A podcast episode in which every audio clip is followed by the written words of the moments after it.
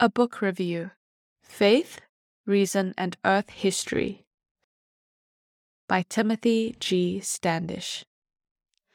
Timothy G. Standish, PhD, is a senior scientist at the Geoscience Research Institute in Loma Linda, California, USA.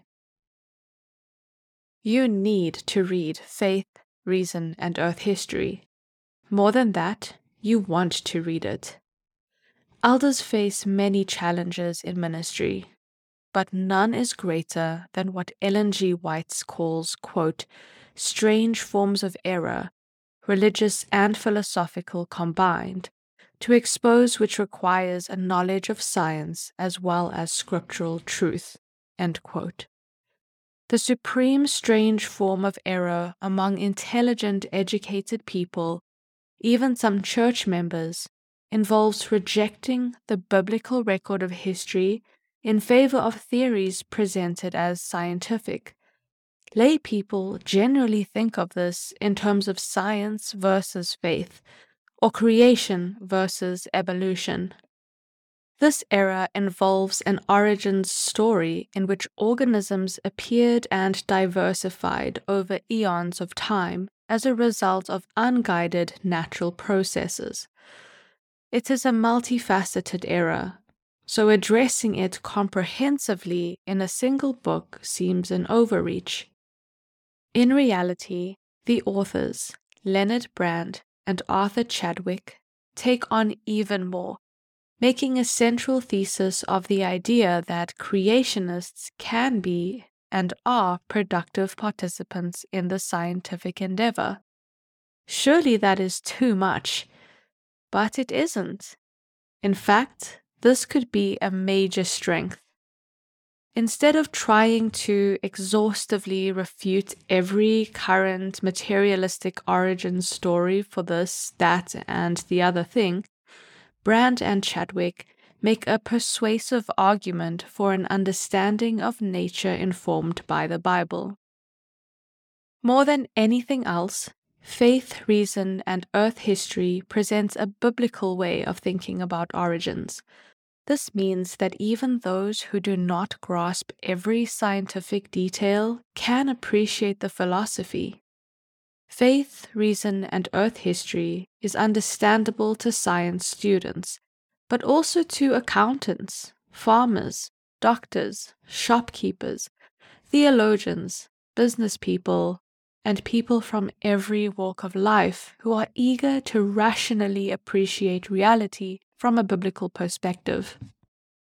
This understanding is essential when helping young people who are being pulled away from the church and their biblical faith by materialistic views pervading secular schools and society. In other words, this is a book that elders from diverse backgrounds can use to help inform their understanding and avoid many of the pitfalls awaiting those who seek to serve congregations struggling with origins questions, and to honor our Creator effectively with a positive, sound, and rational perspective. While its philosophy and approach to science is the most valuable contribution of faith, reason, and earth history, it isn't just a book of big ideas uncoupled from the thrilling, fascinating, and sometimes higgledy piggledy world of practical science. As active scientists themselves, the authors are impressively prepared to engage current scientific understandings with his Cornell University PhD in evolutionary biology, numerous peer reviewed scientific publications, and years as chair of the Loma University Department of Earth and Biological Sciences, Leonard Brand knows what it is to be a scientist, to participate productively with scientists who have different beliefs, and to do so in ways that build friendships and collaborations. Art Chadwick, research profession of biology and geology at Southwestern Adventist University, shares a similar academic pedigree and has led research for decades on one of the largest dinosaur bone beds in the world. Is this book perfect? For perfection, we will have to wait until heaven. But imperfections do not detract from the fact that faith, reason, and earth history is immensely valuable and will generously reward anyone who reads it. What might have been done better, or at least more according to my taste? While different ideas and those who embrace them are generally dealt with in a kind and factual way, there are times when the terminology used can make the logic stumble over itself. Here is an example.